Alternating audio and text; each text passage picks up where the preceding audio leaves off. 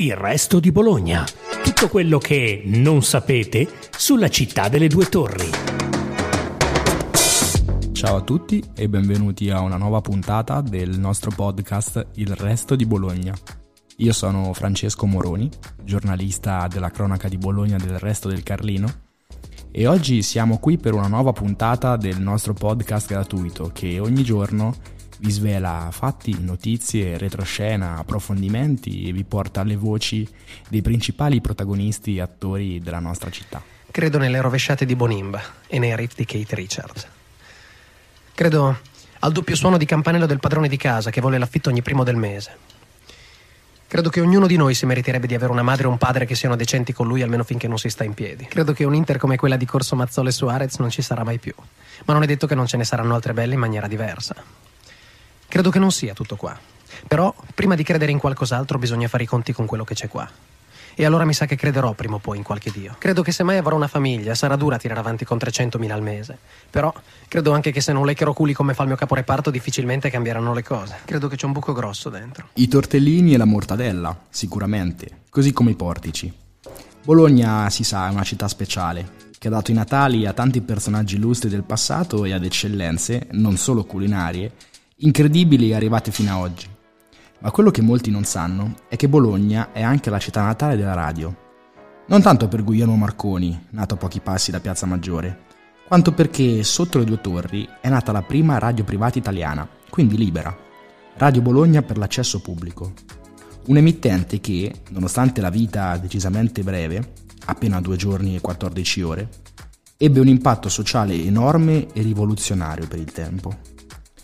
La radio è nata esattamente 50 anni fa, quando lo sviluppo della tecnologia delle trasmittenti radio in modulazione di frequenza rese possibile la realizzazione di radio alternative a quelle sotto l'egida del monopolio statale. Radio Bologna fu così tra le prime radio libere della città, ma la sua comparsa ebbe grande risonanza anche sui mass media nazionali. Fu così che, alle 11 del 23 novembre 1974, direttamente dal Colle dell'Osservanza, iniziarono le trasmissioni di Radio Bologna per l'accesso pubblico, ideata dalla cooperativa Lavoratori Informazione. Radio Bologna nasce da un'idea di Roberto Faenza e di Rino Maenza, colui che tra le altre cose portò in città Carmelo Bene per la lettura d'Antis dalla Torre Asinelli un anno dopo la strage stazione. Radio Bologna per l'accesso pubblico mise in onda interviste, discorsi, approfondimenti, musica una spinta importante per la democratizzazione della radiotelevisione e il suo effettivo decentramento. Un evento più unico che raro, insomma, ma soprattutto, come detto, rivoluzionario. Pochi mesi prima, una storica sentenza della Corte Costituzionale aveva infatti scalfito il monopolio dello Stato sulle trasmissioni radiotelevisive. Il 10 luglio del 1974 la Suprema Corte aveva liberalizzato la trasmissione via cavo mentre quella via etere rimaneva ancora interdetta ai privati. Ciò nonostante, senza aspettare ulteriori pronunciamenti o novità, furono aperte radio private via etere, tra cui Radio Bologna.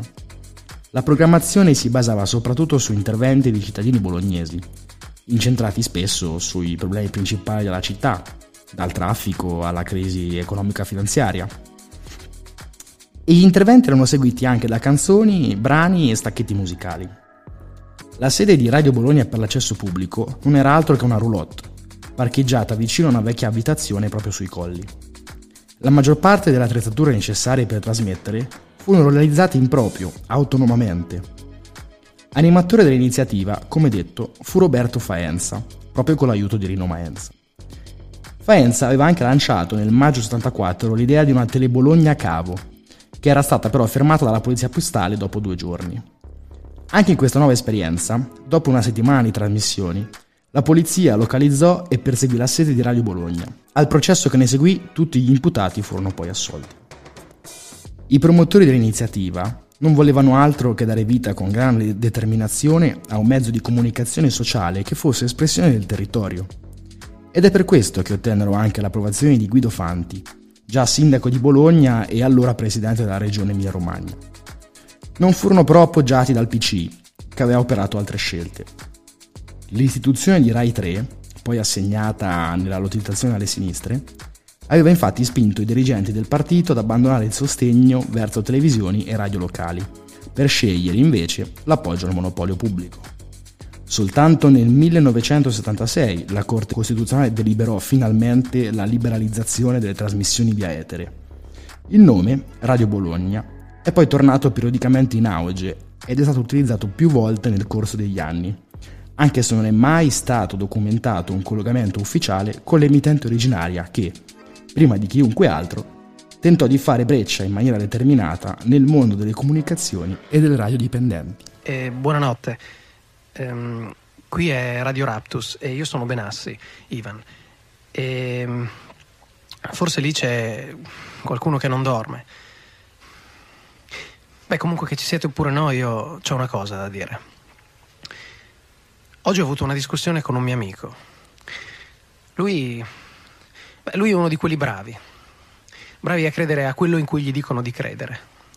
Lui, lui dice che se uno non crede in certe cose, non crede in niente. Beh, non è vero. Anch'io credo. Anche oggi il nostro podcast vi ha raccontato quello che non sapevate della nostra città il resto di Bologna, insomma. Ringraziamo i nostri ascoltatori e i lettori del resto del Carlino e vi diamo appuntamento a domani per una nuova puntata del nostro podcast.